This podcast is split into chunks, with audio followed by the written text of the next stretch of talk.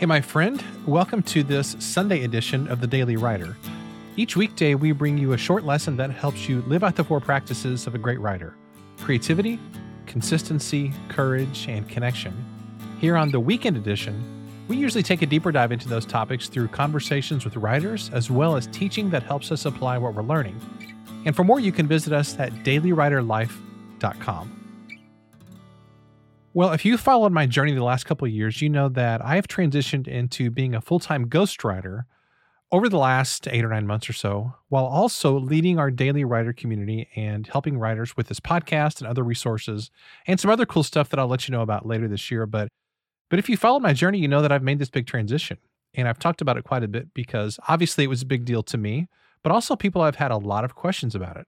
So today I'm thrilled to feature a conversation with my friend and my ghostwriting mentor, Nick Pavlidis. Nick used to be an attorney, but a few years ago, he began to build a ghostwriting business on the side.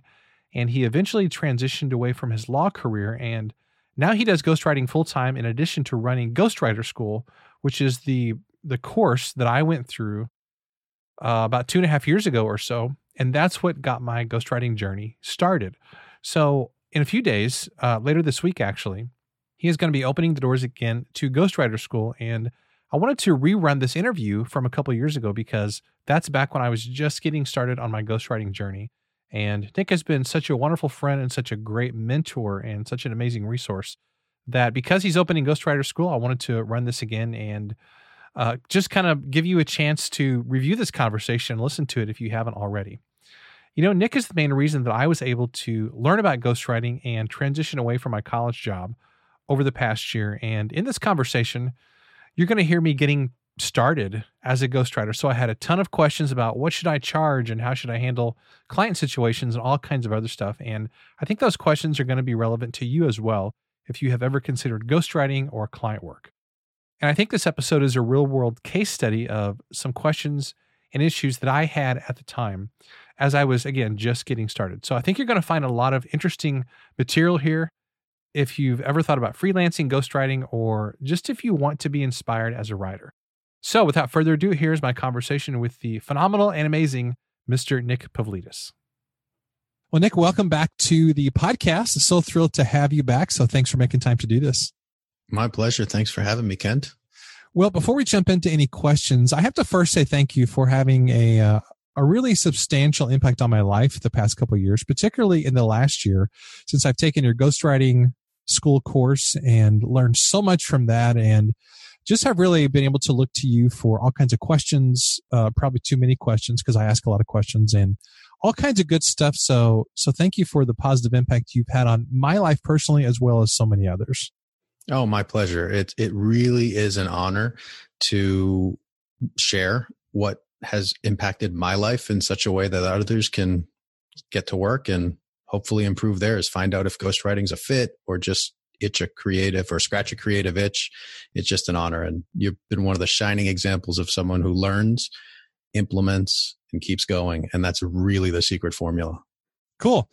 Well, we're going to talk about some of that today. And you suggested an interesting format for this conversation, which I loved, which is mostly doing a kind of like a live coaching session for me because I'm very much in the process of building a ghostwriting business and have like anybody trying to build anything have run into some roadblocks and frustrations and questions and and um, all the normal things that happen when someone's building something. But before we get into that you suggested a couple of topics that i do want to dive into a bit for people who have questions about the beginning process of ghostwriting so one question that I know people have thrown out there in the Ghostwriter Growth Group, which we'll talk more about later on, because I, I want to make sure and point people to that because it's a really great group. One question that came up recently was someone asked about should you write for free? And that's a question a lot of people have as they're starting out. Do I work for free to build up my resume or to get some experience? What is your response to that? Should we actually do writing f- for free to build up some skills or should we not write for free? Typically, I err on the side of saying no, especially when you're first starting out. So if you're going to write for free, we, I try to get into the mindset of why someone would ask you to write for free. Hmm. Uh, a lot of people want you to write for your exposure, which to me it's not a great reason unless there's some sort of a uh, an actual discussion about paid work afterwards. I don't. I generally don't consider it, and I didn't write for free when I was first starting out. Now that I have a busy ghostwriting business, I actually write a little bit more. I, I write a little bit for free, but it's not. It, I'm just not getting paid for the writing. I have now been able to identify the types of people who I will propose a partnership with on a business where content is the first part and okay. say, I'll write the content and we'll build this business together. And I've done that a few years down the road and end up making more because I'm writing for free, but it's from learning a lot in the process and who are, who's the right type of person, not just because they have a brand, but they have a brand, they have execution, they have products, they have services, and the book will just take it to a whole other level. But with respect to when you're just starting out, especially, generally speaking, someone, there are one of a few reasons why people might want you to write for free. Um, number one is it actually comes from a decent place where they want to see if it's a good fit. They don't want to pay for something they won't use.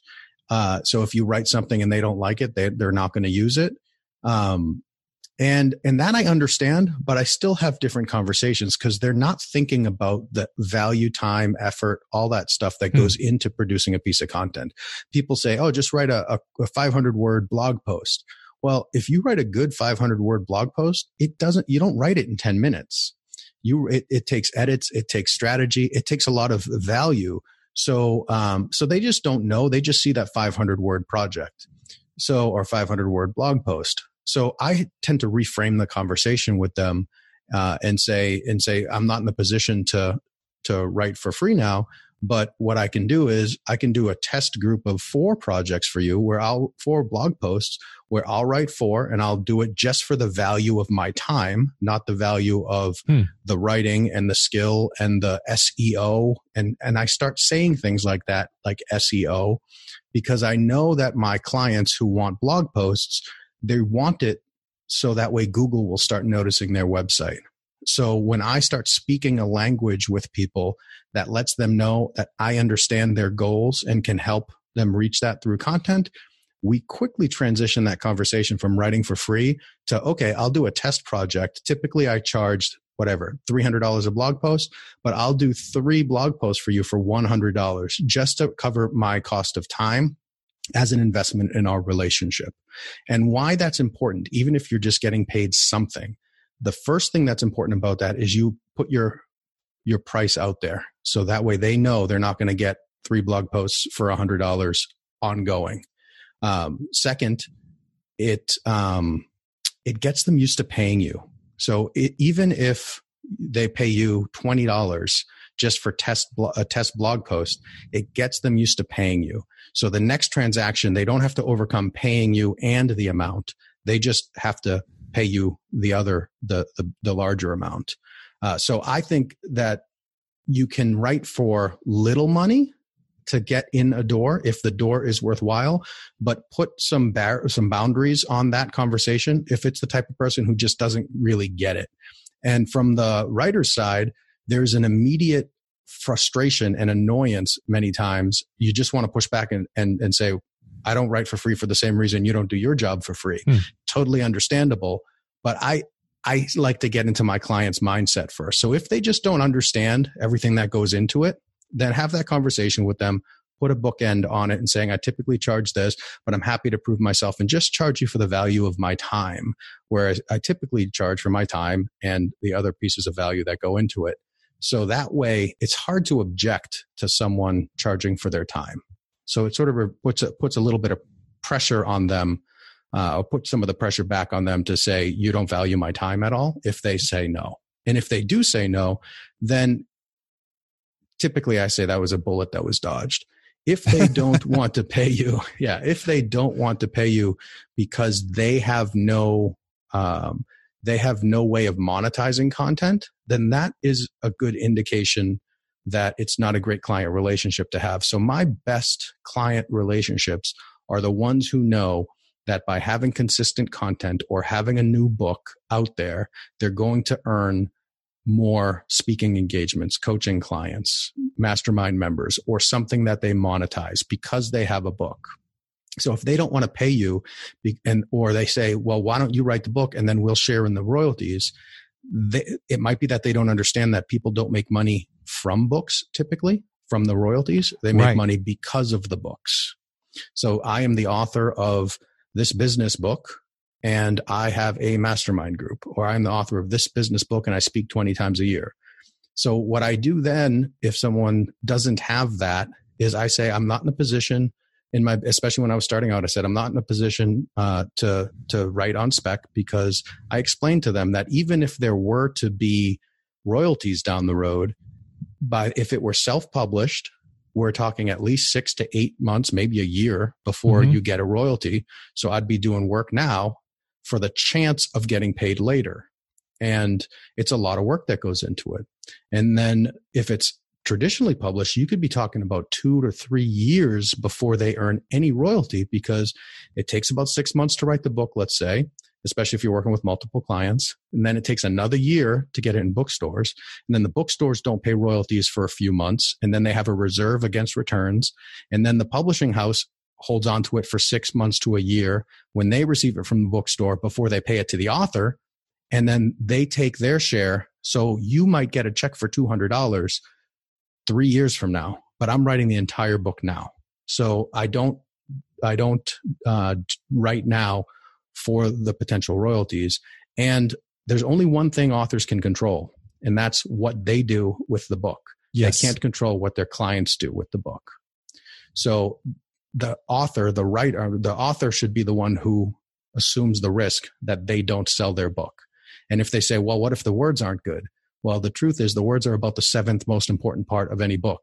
It's what's done with the book that determines the money at the end. And you can have a great book if no one's marketing it, no one has products built behind it, no one's speaking because of it, they're not going to make money from it. So, what I do to position myself with clients is say, uh, we're going to help you write the book, but that's going to be the thing that you make the least amount of money on all the other ways that we're going to talk about how to use your book to make a lot of money, that's where the real value is. And I'll coach you and I'll push you. And I know most writers don't do that, and, and that's okay. But I will help you turn this book into a profit center, into a success. But I get paid for my value and time up front, and you get it all. And really, it's the big stuff that you make. You'll make way more money at the end if you do what we suggest doing. And the third type of person is just an arrogant jerk. And I just tell them, yeah, I don't right. write for free because they don't work for free. Okay, lots of directions to go with this. So, for everybody listening, um, by the way, the, if you're at all interested in building a writing business, this is the kind of stuff that's in the ghostwriting school course. It's like I, I don't know how how many notes I took from that course. It was it was like a full length of book's worth of notes. So for everybody listening, as you can tell, Nick is like this huge fount of, of wisdom and experience with all this. So if you're driving while you're listening to this, you're probably going to need to listen to this again while you're taking notes because you're going to be writing furiously because there's so much good stuff here. Now, let me ask you a, a couple things related to how to value things. This is an area that's been a struggle of mine is knowing, in fact, in fact, this happened just last week. A prospective client was asking me to give them some numbers related to services that I have. Uh, like one would be podcast show notes, which I've done for bunches of clients, but others would be uh, what do I charge for repurposing content or writing blog posts or whatever. And up to this point, my interests have some have, have not always been the same because it just depends on what what the thing is. There, there's it's hard to give a standard answer because there's so many variables to something.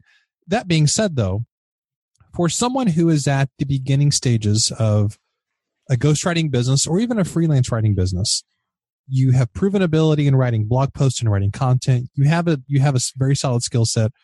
What do you see as a baseline for what we should be charging per hour? You know you talk about charging for a time. Is there kind of a baseline that you think is okay this is a ba- this is the low end of, of at least what you should be charging per hour? $30 $50 $75 an hour? Is it something like that yeah, I mean, I typically advise against charging per hour the client. Right, I don't mind right. you doing a calculation in your head per hour. Um, so I typically advise you to determine what you would want to work for per hour. And that might be 25 or $35 per hour. I like to push it up much higher than that. Uh-huh. Um, the hour is a really hard measure because you might write faster or slower and you might write, you might do more planning or more research on one thing or another.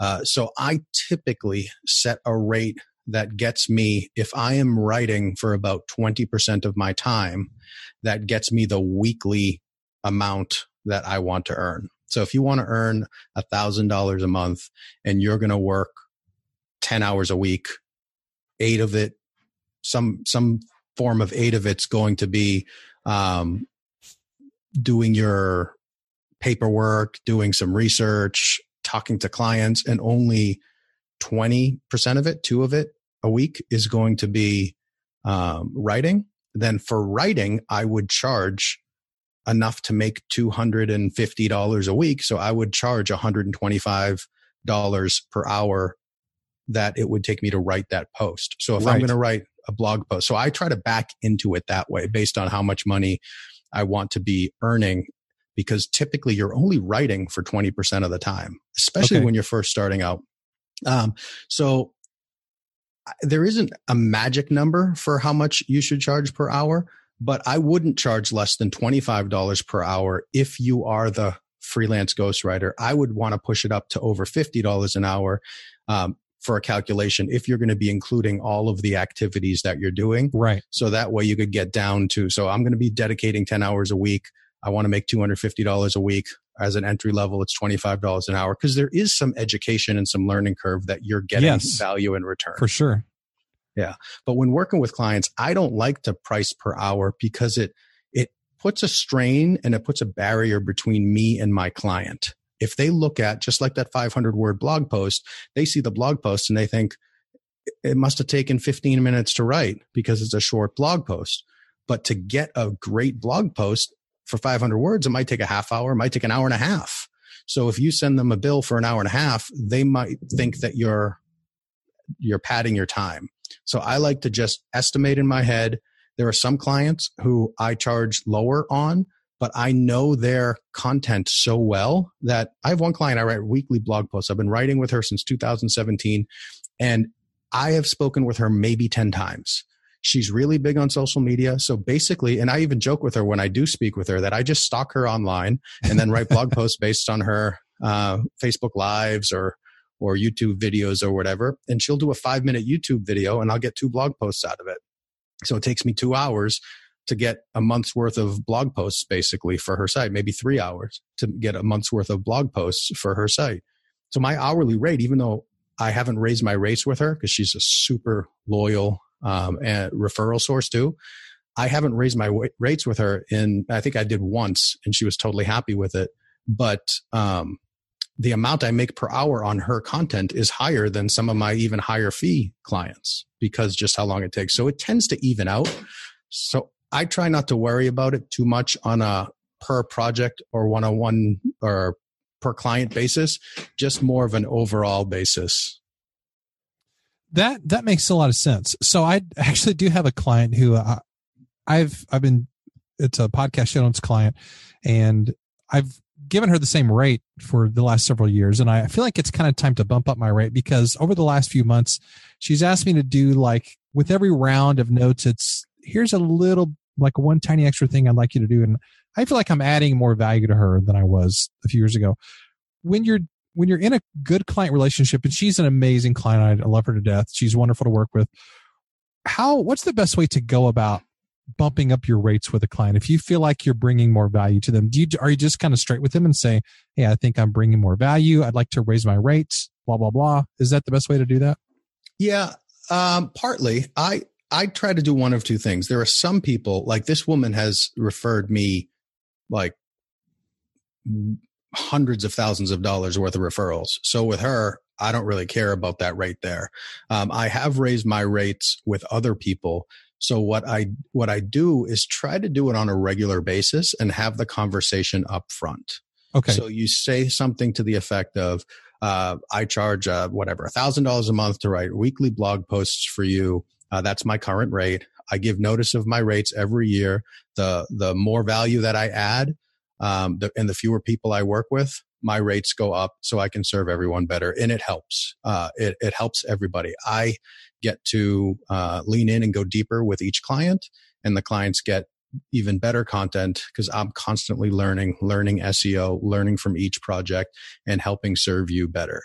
Uh, so if they're used to that conversation, they're just anticipating it the following year. And then I don't necessarily bump it up too, too much, but I will bump it up. It's better to bump it up on a regular basis a little bit than go three or four years and say, I really need to double my prices with them. Okay. That totally makes sense. Okay. I could totally see that. That's good. Now, speaking of blog posts, something that I have wrestled with is figuring out what to charge for a blog post. I think the last client who asked about this, I quoted something like $125 a blog post for like 500 to 700 words, something like that. Uh, based on maybe podcast interviews or other content that they have out there. Does that seem like a fairly standard, doable rate? Is that too low, too high? Taking yeah, into it account it's a variety low. of things. Okay. Yeah, it might be a little low, but um, but it depends on the types of when you're first building that re- those relationships, um, if you're going to be charging low, and I mean a hundred dollars, somewhere around a hundred dollars, if you're going to be charging low, I would put a uh, a bookend on it, just like those other conversations where you okay. say, you know, I typically charge two hundred dollars a blog post. Uh, for every new client, I do two months at a $100 a blog post just so we can get used to each other because it's going to be, t- it's going to take a little more work on your end so we can find my voice. And then once I'm really uh, dialed in with your voice, your content, how to build it for you, I take on more of the load. And then that's where we go up to the normal rate. How does that sound to you? And they typically say, that sounds great. So that way you're giving yourself a raise from the start. Um, and you're and you're giving a reason for it because at the beginning of the relationship it might take a little bit more on your end. So i account for that and it's a learning curve on my end. So i invest my efforts in that by lowering my rate um, per blog post. And then once we get up to speed then we go up to there. And our goal with this content is to really target these key keywords and get you to stand out and give you something you can share uh, on social media and even when you're networking with traditional uh, business settings or in traditional business settings. So for one way to present the value, no matter how much you're charging for blog posts or books or whatever, is to plant seeds in your client's minds about how to use their client to make their life easier hmm. and or their business better. So my goal for you is to have ready-made pieces of follow-up so when you are out at dinner and you see someone, you meet someone who's a good lead, you can say, you know, I think I have a blog post on that. I can send it to you. Let me email it to you. That's so much easier follow up than to try to think of something uh, unique or catchy or witty to say to them and follow up with an email. So my goal is to make your SEO better, so that way we get more traffic to your website, more relevant traffic to your website, get people sticking around more, and and give you easier ways to build relationships mm. with your future clients and referral partners. So you have conversations about value to them, then generally speaking, the price becomes um, the price becomes less of a concern. I had one client who wanted to hire me for a book or, or was calling, uh, it was a referral, and he wanted to talk to me about writing a book. So we had this conversation and it went for about an hour. And we talked all about his book, all about his goals. He's a public speaker. He wants to increase his speaker fees. He wants, and I'm talking about how to use his book. And I didn't even I didn't even, I thought this is, I like, I love this idea.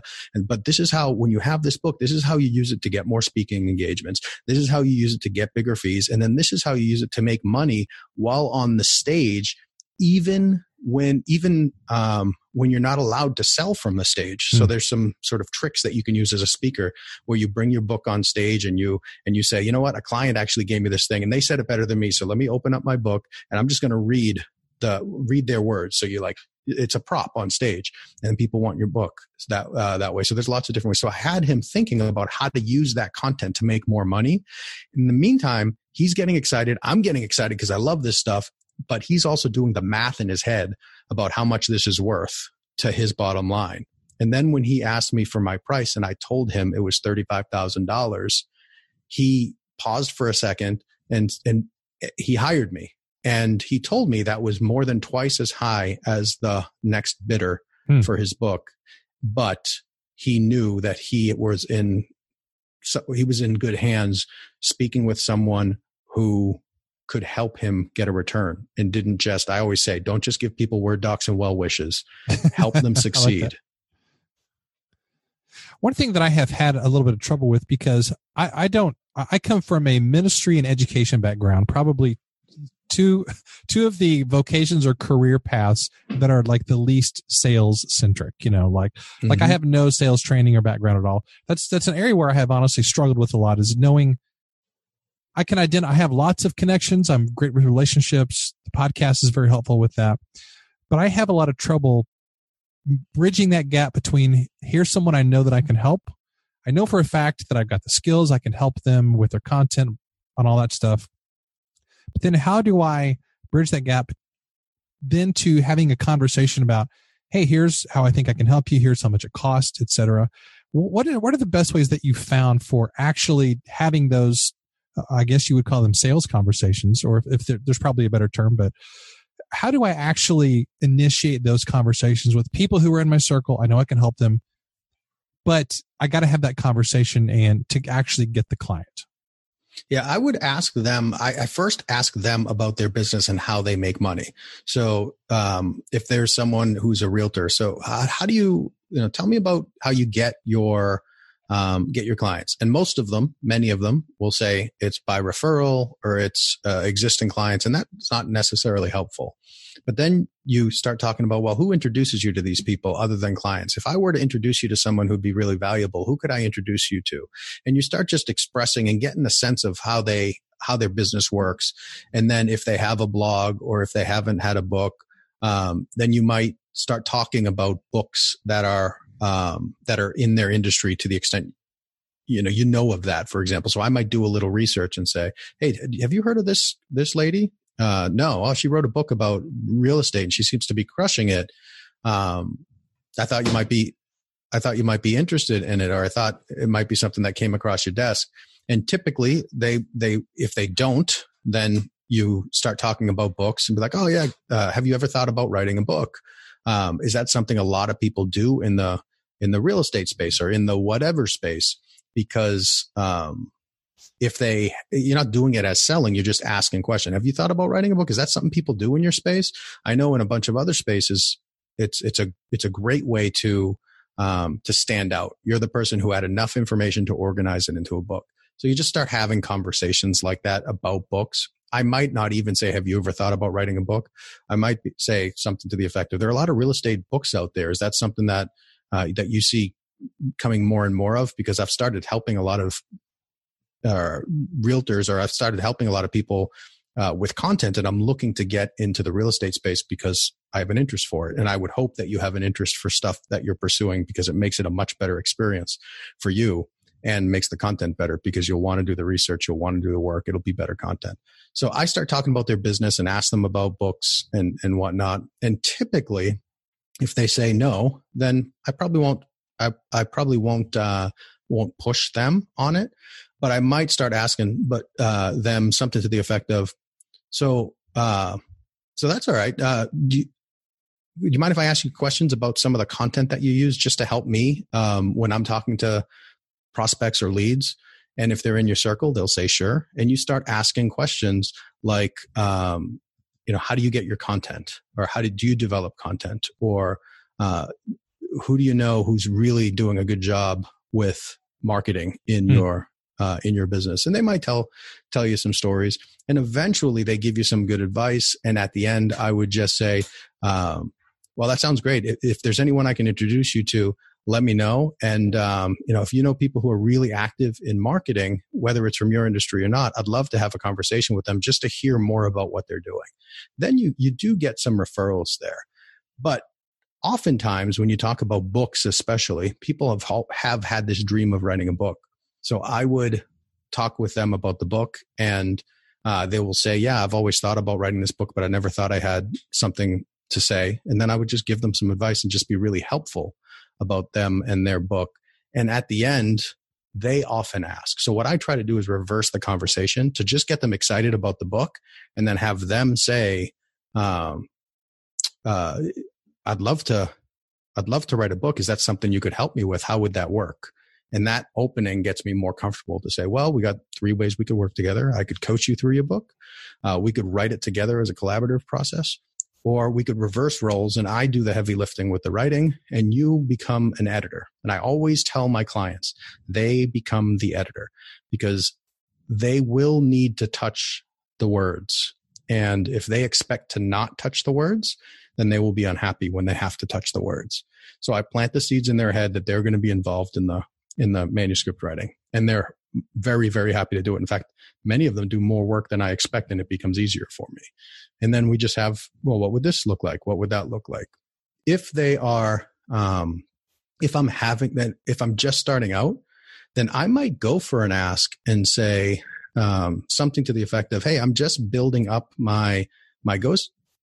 Like I might say, I, am just building up my ghostwriting business, uh, and I'm looking to get a few projects under my belt. And I'd love to, uh, if you're interested in writing a book, if you've always thought about writing a book, I'd love to do it for just enough to cover my time and collaborate with you on the book. My name wouldn't appear anyway, anywhere, but it would be a great value for me while helping you build your business. Mm, that's and great. then talk about a lower, uh, lower price. And that's what I did when I started out. I had a friend who was writing a book. This was my second project. And I said, Hey, Tom, and Tom gave me a video testimonial so I can say, uh, well, not that anyone would know from his first name, but Hey, Tom, I know you've been writing a book for 10 months. How about we make the 10, the next 10 months the time where you actually get it published?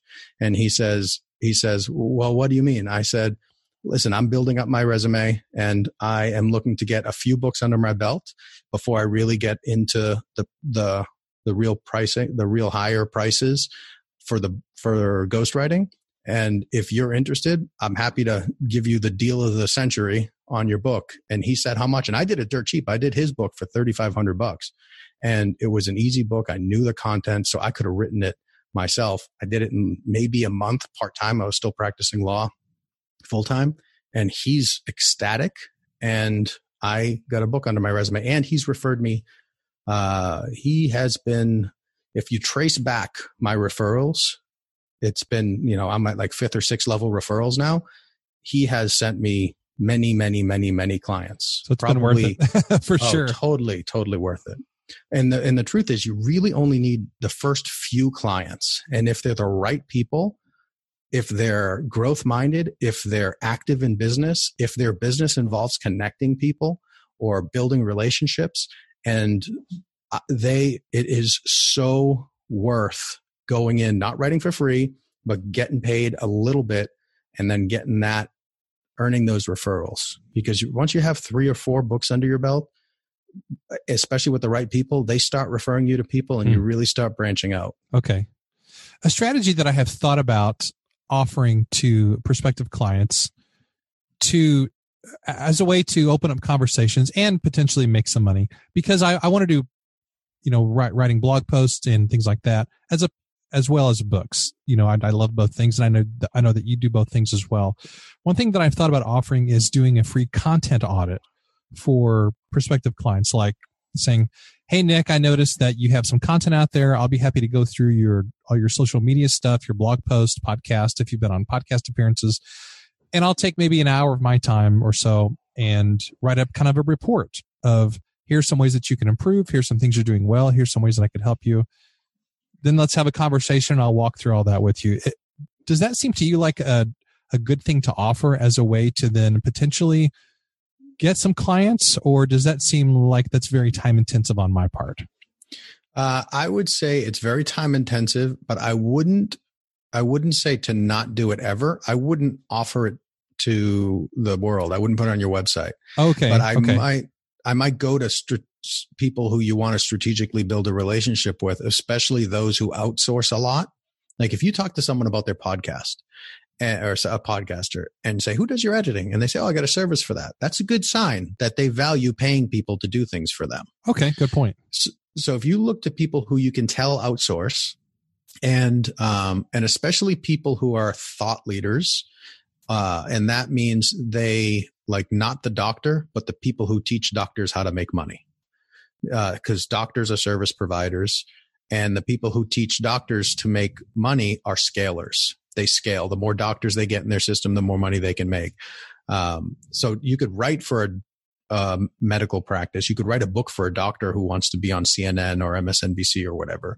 But if you see people who are um, who are scaling a message and thought leaders, consultants and things like that. Those are those are typically good people to target. So if it's a consultant with a podcast and you talk about how they um, edit their podcast and they say, "Oh, I have this service, do it," um, then that's a good sign. Then I might say, then I might make that offer, but I would make that offer on an individual basis to okay. say I'm writing content to help people, and then get more eyeballs, get more SEO for your for your podcast for your show notes or build show notes that get you more clicks or get you a more robust uh, online presence or a more impactful online presence. And those are the things that they're going to want.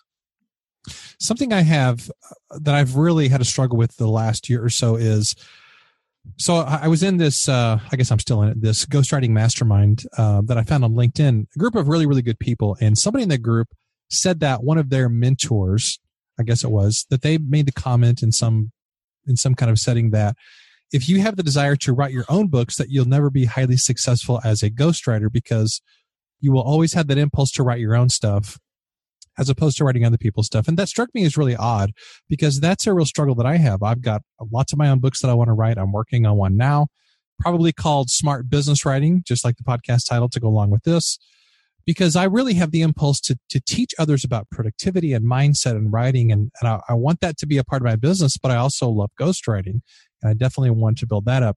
Can you speak into that, that impulse that a lot of people may have that struggle between ghostwriting, but also writing your own stuff?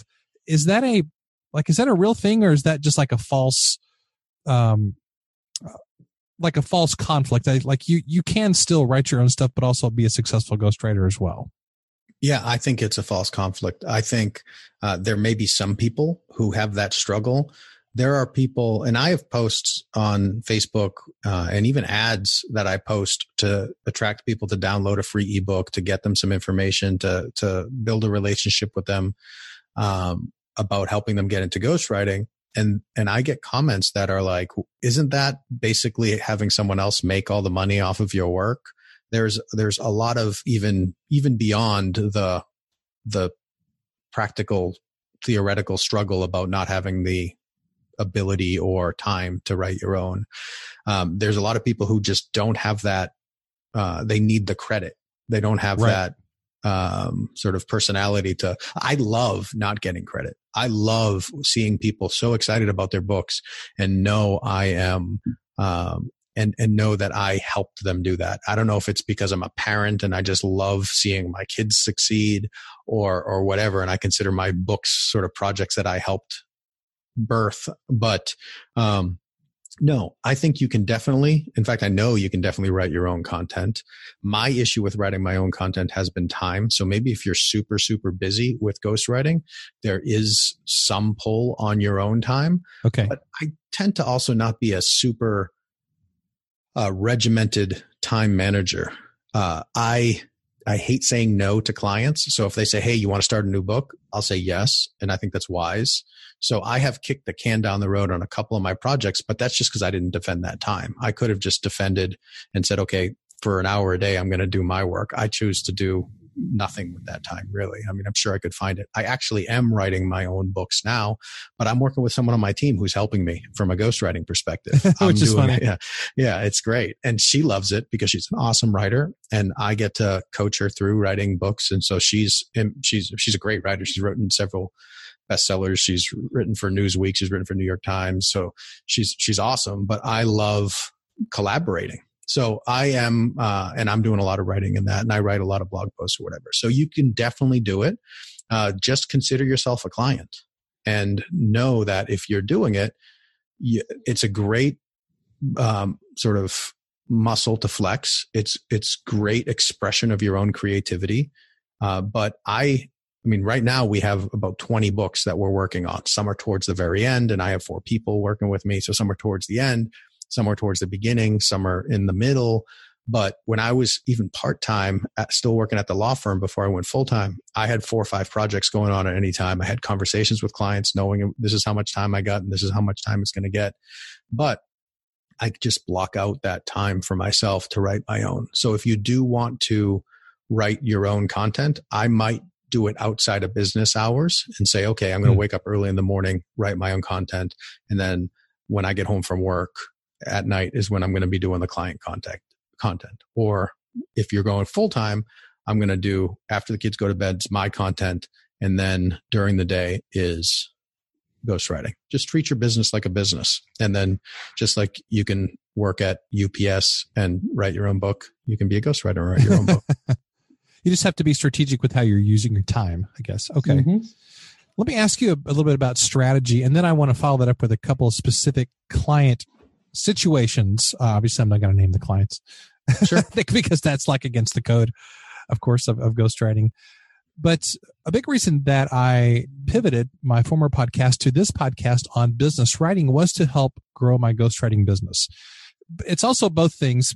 I love teaching. I want to write my own stuff. I love, I'm just a natural teacher at heart, but I, I really, really love writing for other people because I've learned so many things just from the admittedly limited amount of client work that I've done the last few years. I just have really grown and, and loved that, that aspect of it too from your perspective as a podcaster, as a ghostwriter, as an author yourself, are there are there some ways that I could be strategically using this podcast to help grow my ghostwriting business? Aside from just having guests on the podcast who I, that I could later potentially pitch or develop relationships with, are there some ways that I could be using this podcast really strategically to help grow the ghostwriting side of my business? Yeah, absolutely. I mean, there's a, a, interviews are great and interview. So there are a few things you could do with interviews. Number one is you could use your interview guest strategy as a way to build relationships with leads. Mm-hmm. Now, if they're listening to this episode now, they will hear the strategy, but that's okay. You're doing it with a good heart. So essentially, you invite people on your um, on your podcast to talk about business writing and how they use writing to grow their business mm-hmm. who don't have books. They might have blogs they don't have books. So how do you write? How do you decide what to write? So talk to the people who are just getting started writing, you from the business perspective. You're trying to build your business. And I find that if you write with SEO in mind, you're going to end up with good blog posts and you want to have something that's, that's skimmable and you start talking and you're helping them become the hero. You're, you're, you're planting seeds in their head for them to say, yeah, I, I, you know, I think about these keywords or whatever. And they just, and then you start talking to them. Now, how much time do you spend writing? even on the podcast, You're interview them about their writing process. And the idea there is other business leaders get to hear that and know how much work goes into it. Mm. They get to talk about how valuable that's been to their business. Oh yeah, I had this one person um, read my blog and reach out to me and book me for a speaking engagement or hired me because they they picked up a little ebook that I did or I use an ebook there.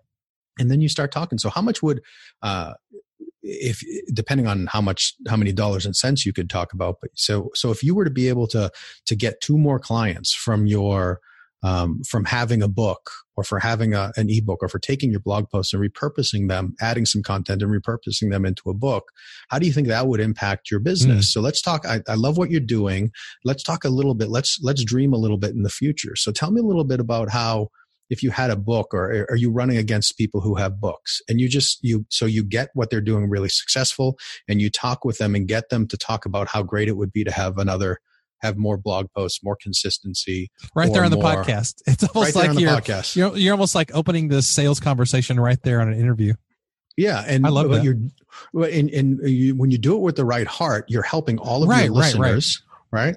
you, let, us dig deep. So I can do a lot of talking and teaching about people who who write, uh, but let's talk a little bit about the people who are in business too. I want to feature the business people, so the listeners will hear you coach people through, and it, they'll feel you asking them those questions, and the guest will be talking with you, and you already have a relationship with them, and then step three on that, or whatever step we're on, would be to promote the episode consistently tag them, make them the hero, maintain that relationship with them, and share a great blog post that they do and things like that. So you're building the relationship and your guests become the lead and they and and you help them want to do more work.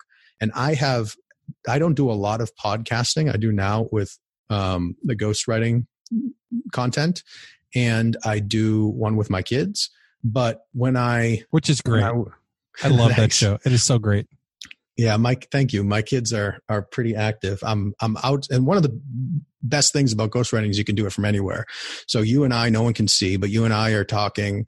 Um, I'm in my mother-in-law's den and the kids have no idea that I'm on a podcast interview. they kind of know. So my son came wandering in behind me. So you I love it though. A, it's awesome. A couple of yeah. He, he he knows when he sees me on a microphone to to be somewhat quiet, but he's he's still not uh, you know he's no ballerina. But all that to say, um, one that's one of the, the beautiful things about it. But when when I did do some some podcast interviews, after the interview, I had people say, "Man, the ghostwriting is it sounds really really cool." You know, I've had this book in my brain, and especially so when you have people who are active on media and podcast being mm. a good sort of good uh, sexy new ish media. I've been podcasting since 2014, and I know you've been podcasting for a while, but people who are thinking about podcasting, thinking about media, active on media, they there's a book in there somewhere. They've been thinking about it. So bring leads as guests, talk to them about their process, talk to, have them talk to the listeners about how their content has helped them already and how more content could help them even more and different types of content can help them even more. They start thinking about it your listeners start thinking about it. So you put different conversations in the listeners' heads and your heads while giving them tremendous value. And if they want to have someone uh, help them with their content, you're the natural person to do it. Okay, I'm gonna have to go back and listen to this episode a couple times to, to like digest everything that you're saying because there's so much there that is, is so great. Wow, that's amazing. Now, when I'm as I'm doing this podcast, what and I'm sending people back to my website potentially, you know, because I'm not just trying to develop relationships with prospective ghostwriting clients. I'm also writing my own books. I'll eventually have courses and other stuff for people. What would you say would be a great lead magnet? I ask people check out my website and listen to the show. Currently, I have something called the Ultimate Toolkit for Creative Entrepreneurs. I really need to change it probably to something related to business writers specifically do you think you know for all those who are listening who are, are trying to get clients trying to establish their their online branding and so forth is something like a a toolkit with a bunch of resources a good idea a checklist? I guess there's a variety of things we can have as lead magnets yeah, I, I, tend to not charge for information, but charge for organization and customization. So what I would do is I would consider what are the things that you, what's the, what are the pieces of information you can give someone that they can use on their own and, and achieve something valuable to them. So it might be an anat, the anatomy of a high impact blog post for your business where you go through a blog post or you, you go through the, the pieces of it and how to make it useful and why that makes it useful. Mm, so the great. title, the title needs to be clickable. So if you say, you know, something to the effect of uh, three things to do every day in business, that's not really that sexy because the word thing doesn't really, um, it doesn't tell you, tell you much. And then it doesn't have an outcome, three things to do in business. But if you say, um, four social media platforms that are a waste of time if you're in business, then they might want to click that, right? Yeah. So um, you, you have that pain point there.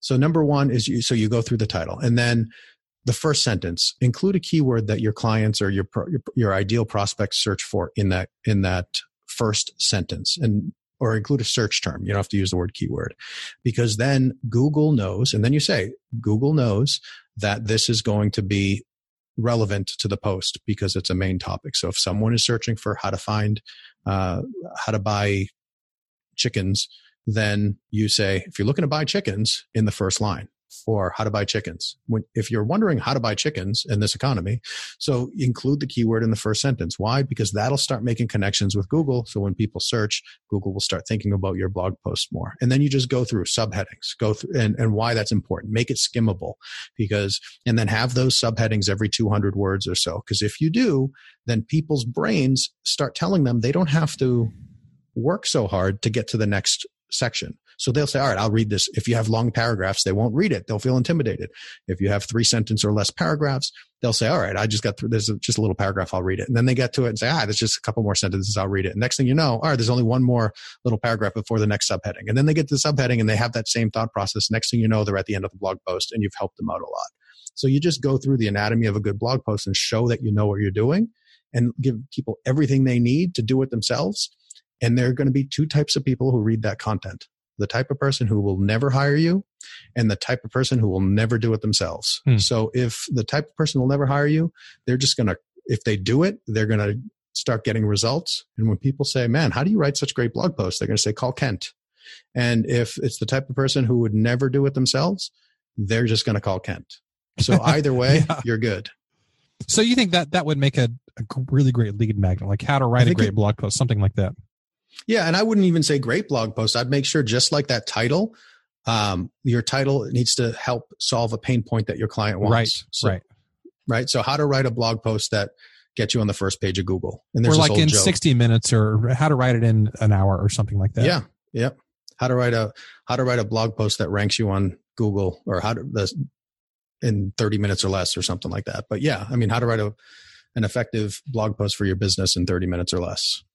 Or Let me ask whatever. about um, uh, one more specific thing, and then I would love for you to share about your upcoming webinar and Ghostwriter growth and all the amazing things you're doing, which could be a whole podcast in itself because you're doing so many cool things. Let me do kind of a super quick like case study, and I, I want to see if I did this something right because I'm not sure okay. if I did. Okay, and, and you know the client that I'm talking about. Obviously, I'm not going to say who it is or the prospective client. So, a while back, I connected with someone in the publishing industry on LinkedIn. Uh, was very complimentary about some things that they did, and genuinely, and I was totally genuine about it. I would, this was, I was not blowing smoke or anything. I just legitimately was just making a connection. And then they invited me to have a phone call just to kind of get to know you and to find out what you're doing and and that sort of thing, which I loved. So on this phone call, uh, this person uh, towards the end asked if I would be interested in helping uh, essentially ghostwrite a project they had been thinking about, but because they have a lot of responsibility, they're very successful in their field. They don't really have probably time to write write this book. So, um, we ended that conversation, and there was a lot of interest on their part, and I was like, "Yeah, this could be like my first actual ghostwrite paying ghostwriting project," and I was very very excited.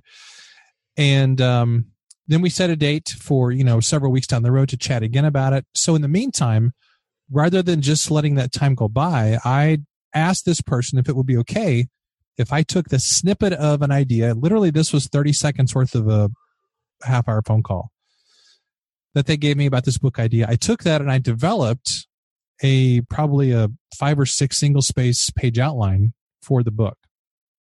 Went back and listened to a bunch of their previous podcast interviews, read their previous book, did a lot of background work for this potential project, put together what I thought was a very, very strong outline for it. Lots of brainstorming on it. So I wrote this all up very nicely, spent about 15 hours on it, sent it to them. And we're talking very, very soon about that. I guess what I want to know is did I do the right thing by putting in a bunch of work on the front end, not knowing if this project will actually get a green light? I'm not sure that I did, but I thought I would I would try to make it very easy for this person to say yes if they saw all the work that I already put into it. Um, I just wanted to make it an easy yes as possible, but I'm not sure that I did this correctly. Well, I'd say two things. Um, number one is you may have built a little bit of the law of reciprocity, where which states that if you do something for someone, they feel the urge or the the um, they feel obligated to reciprocate. So okay. it's possible that you built some good reciprocity there. Wow, he did that work. I wouldn't have done it this way. I don't really like the outline, but clearly the guy knows what he's talking about and he's a hard worker. So yeah, maybe let's work together. Um, so that's a positive thing. One of the perhaps negative or challenges that you may encounter is and and and I do know this person and because they are involved in the in the book world I probably don't think this is a big deal with this one um, a lot of people who are immature in the book world and I don't mean that they're they're beginners in the book world don't understand that the writing process takes several iterations to find the sweet spot Right. So if you gave something and they look at it and say, well, this doesn't sound like me, then they might think, but so I don't want to go forward with Kent because it doesn't sound like me. Right. He doesn't get right. me. Right. So that's the challenge. Now I don't, I, I don't think this person, uh, I don't think this is an issue in this case. So I think right. it was, it was a good instinct. It was a good read. I would tend to have more conversations about this stuff to say, this is what I'm, um, envisioning. And especially if you're tying everything to a goal that they have. So if you do Yes. an outline and say, someone, I want to get more speaking engagements, you could say this, you put a chapter and then you add a note. Um, this could be a great keynote or this could let, uh, people know or let, uh, uh, event coordinators know that you have a good heart or whatever. So you start giving some reasoning in an outline or an explanation up front and say, obviously this is re- really flexible, but this is sort of the beginning of an outline. I typically don't do that work until, um, until the relationship starts because Right. I will have that conversation saying it's a bit of a process for us to get to know each other. and that's why I say, like I said earlier, that's why I say you you become the editor. So that way they know that, listen, the best ghostwriters in the world can write great content, can help with your voice, can eventually get your voice, but no one knows your voice better than you. And there are some people who just can't they they just can't say, "Wow, this sounds good. This sounds like I would say it, but I probably would have written it a little differently." Some people just have to rewrite things. I have clients who I had a client who basically rewrote their whole book and is one of my happiest clients and has referred me several people. That's and like I even say, like they're like, "Oh, you wrote that guy's book," and I say, "Not really. I, I essentially ended up just coaching through it. I wrote He a draft the whole it. thing. Yeah, yeah. So uh, that's what I'll say. Like if someone says, "Oh, you know, Sally told me you wrote her book," and I said, "Not really. Sally wrote everything, but I I did the first draft. I coached her through it, and you know, she did real real heavy editing. She essentially rewrote it at the end, but it's it's great, and you know, she's happy. I'm happy. That makes sense. And and this is, of course, is not something I would do for every prospective client. Is put in all this work, not knowing if it's even going to get a green light. Um, yeah, for someone in the industry, and and this person in particular, I think you did. I think that's a good idea because he he has referred me several people as well, and to get on to get to show him that you're a professional and that you take things seriously and you're a hard worker is going to uh, it'll definitely pay dividends for sure. yeah. My goal was basically to show this person, hey, I take initiative. You know, here here's how I can maybe serve you. I'm I'm legit. I can do this. Da da da. So yeah, we'll see how it pans out. But um, okay. Well, enough about me. I would love uh, Nick if you can share uh, a bit about the webinar that you have coming up, and I will. By the way, make sure and time the release of this episode to that to get hopefully some maximum oomph and juice out of it. Um, I don't think I've ever used that phrase here on the podcast. Oomph and Oomph. juice. I'm not even sure it's appropriate, juice. but anyway, I know, right? I am from the Midwest, so we have our own odd phrases here. So, well, um, sure. so yeah, if you can talk a bit about that and Ghostwriter School or the Facebook group or whatever you'd like to share, that would be awesome. Yeah, I mean, the, the if you want to be able to learn about everything in one place, the Facebook group is the place to go because I'll be there, I'll be active, and if it's past the time for the webinar, you'll have an opportunity to get other free training that we're doing, and uh, even watch a replay if you've missed the live training for that's coming up. So we're recording this at the beginning of April of 2020, and on the 16th of April at 8 p.m. Eastern time. I am doing a live training on basically how to become a, a, ghostwriter that people want to work with. So, and how you can do it in such a way where you do it with your business and personal goals in mind.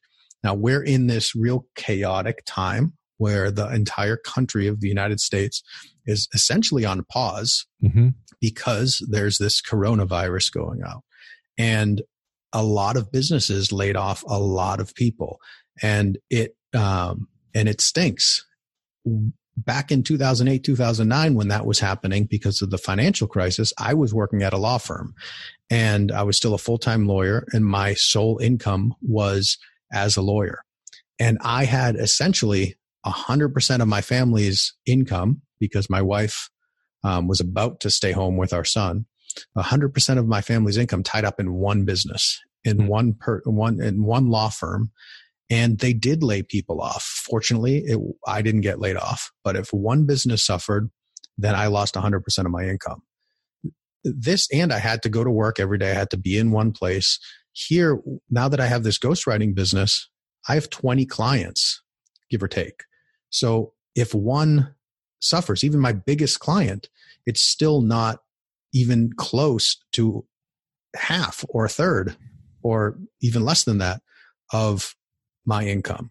So having that security has been such uh, I mean it's it's just been such a benefit to have multiple streams of income to be paid well uh, because you present yourself and you treat yourself like a like a professional ghostwriter. So how to get out from the freelance writer mode where people see you as a vendor and just want to pay you uh, pennies like um, like they do when they hire someone through a content factory and then how to get clients even if you're just starting out and aren't a business person, how to have conversations with people like similar to the ones we talked about, but all of the different ways that you can have conversations with people you already know to lead yourself towards finding the right clients to get those three or four under your belt and create that referral network.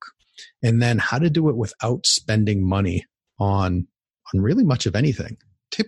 Typically, if you have a computer and an internet connection and a button down shirt or a nice shirt that you can wear and look like a professional, you have everything you need to start a ghostwriting business. There are all these people who say you need this fancy software or that. Absolutely not true. There are all these companies who advertise. I looked online and I looked in Google, and if you wanted to pay to get clicks for uh, business ghostwriter or um, or related terms as a, selling ghostwriting services. So when someone searches Google for I want a ghostwriter or something like that, just to get them to click over to your website, it was between something like $7 and $19 a Whoa, click. That's insane. Insane. And I just did it a couple days ago. I just looked and I have spent a total on my ghostwriting business a total of $21.55 on marketing. For and donuts, was, if I recall. For donuts, exactly. After I already went full time, I wanted to see if I could get my, um, if I could get my, the name of my ghostwriting business mentioned on the radio on National Donut Day. So I sent some donuts to the radio station and I did. I actually have the clip. So I got, they, they mentioned it twice. I didn't get any business out of it, but it was more of just, you know, a fun little challenge. So how to do all of that without spending money on ads and especially if you're introverted because I hate selling. And that's and and I'm a closet introvert. A lot of people say, "Oh, you record a course, you do a podcast or whatever." I am really really happy being quarantined and just sitting at home. Too. And yeah, it's it's okay like it's and it's one of those jokes, you know, check on all the extroverts because they're the ones struggling right now. So I um, so I'm having this training where I teach methods just like we're talking about now, really high value stuff um, on on the three keys, the three things I really wish, the first three things I wish people taught me when I started ghostwriting. So how to get those fees, how to set those fees, how to get people to treat you like a professional, how to get clients, and then how to build a business without ever spending a dime on ads. So we're going to be doing that uh, on April 16th at 8 p.m. Eastern time. And if you can't make, if you can make it live, you can ask questions at the end and we'll stick around at the end. Uh, if you can't, we'll get you the, the replay. And if people want to go directly to that, they can go to ghostwriterschool.com slash free training. And if it's after April 16th, that will redirect you to the Facebook group where you can get more, um, you can connect with me. But the Ghostwriter Growth group on Facebook, facebook.com slash groups slash Ghostwriter Growth. That will lead everyone. And if you can't remember any of those links, just go to ghostwriterschool.com and you'll be able to connect there. Cool. Well, I'm going to encourage everybody to do that because um, not only is your course awesome, and I've been through it, it's really, really great, but I love the Facebook group too. Lots of great questions there. And I cannot ever recall seeing a Facebook group grow so fast. I mean, it's at this point, it's up to what over 700 people or something. Yeah, I think it's crazy. You know, it's been there for about a month or so, and and people, what I'm doing is I'm getting like like you asked earlier. I have an ebook, um, and if you if you go to the website ghostwriterschool.com, you can see the ebook. And that ebook is, um, it walks you through the eight reasons that ghostwriting is different. So how, how ghostwriting can actually help you unlock your dreams. So you see that visual. I want to work from anywhere. I want multiple streams of income. Uh, I want to be my own boss. Uh, all those types of things, but, but real specific reasons. And then how to set your prices. And we talk a little bit about setting by time, setting by words, setting by project, and then sort of how to build your business ghostwriting plan. So I, um, I had a Facebook ad that I placed for Ghostwriter School. Now that I have spent a few hundred dollars, uh, maybe a little more than that, giving away this free book. And then in the thank you email, I say, here's your book. Here's your free ebook. It's like 18 pages. And in that ebook and in the thank you email, when I deliver it to people, I say, hey, join my group. And so many people have joined and they're asking great questions and they're helping each other. And I did a poll last week where people filled out. I noticed you filled that out too. But we have a really cool mix of people who have written for their own and they, they want to become ghostwriters, who get steady part time work. And we have several full time ghostwriters who are, it's such a great growth minded group. We have people saying, Hey, I need help on a project. Um, and taking people's asking people. And what's great is, and she asked, she reached out to me and said, Hey, I need help on this project. Um, I will pay for people to submit samples to me. What you, is that okay if I post it? Which was awesome. So we have people sharing leads, sharing projects, sharing inspiration. Uh, it, it's just such a such a great group. Well, Nick, this has been a blast. Sorry, I just took a drink and I'm I was crunching on ice a little bit. I'm I'm not even going to edit that out.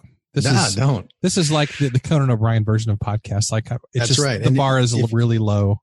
Yeah, did you? If you you may have heard my my son bouncing around every once in a while behind me, but I saw all him. right. saw him a couple times. I was like, "Hey, if I was a kid, I would totally be doing that. If my dad was, was doing a podcast, I'd be the one banging on pots and pans and stuff." yeah, Nick, this has been a blast. I really appreciate all your great insights with this, and I'm really excited about the webinar. In fact, I've got to sign up for it. I don't think I've signed up for it yet. I got to do that.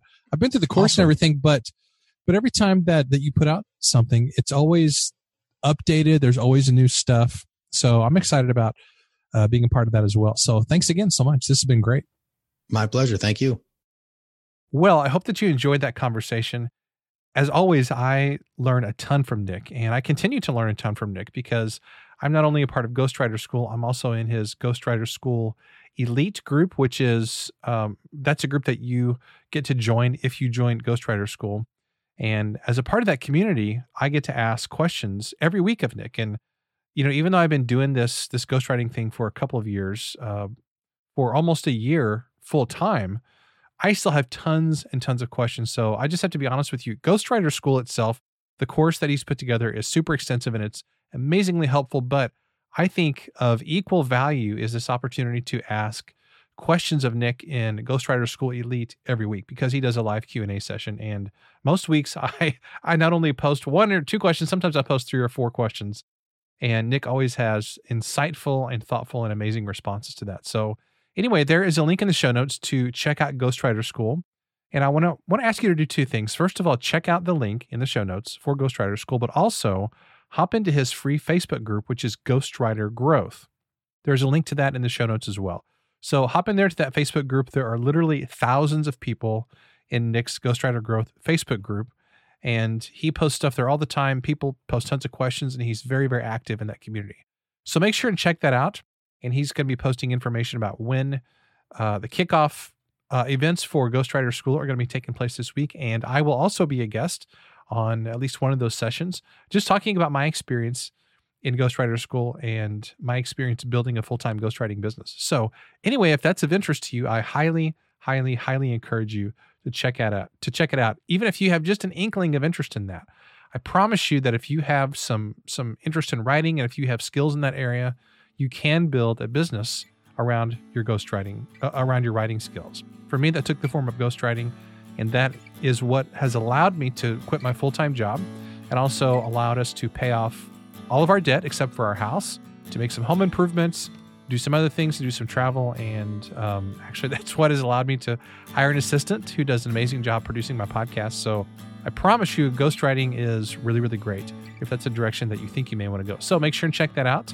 All the links will be there in the show notes. And once again, thanks for listening, and I will see you in the next episode.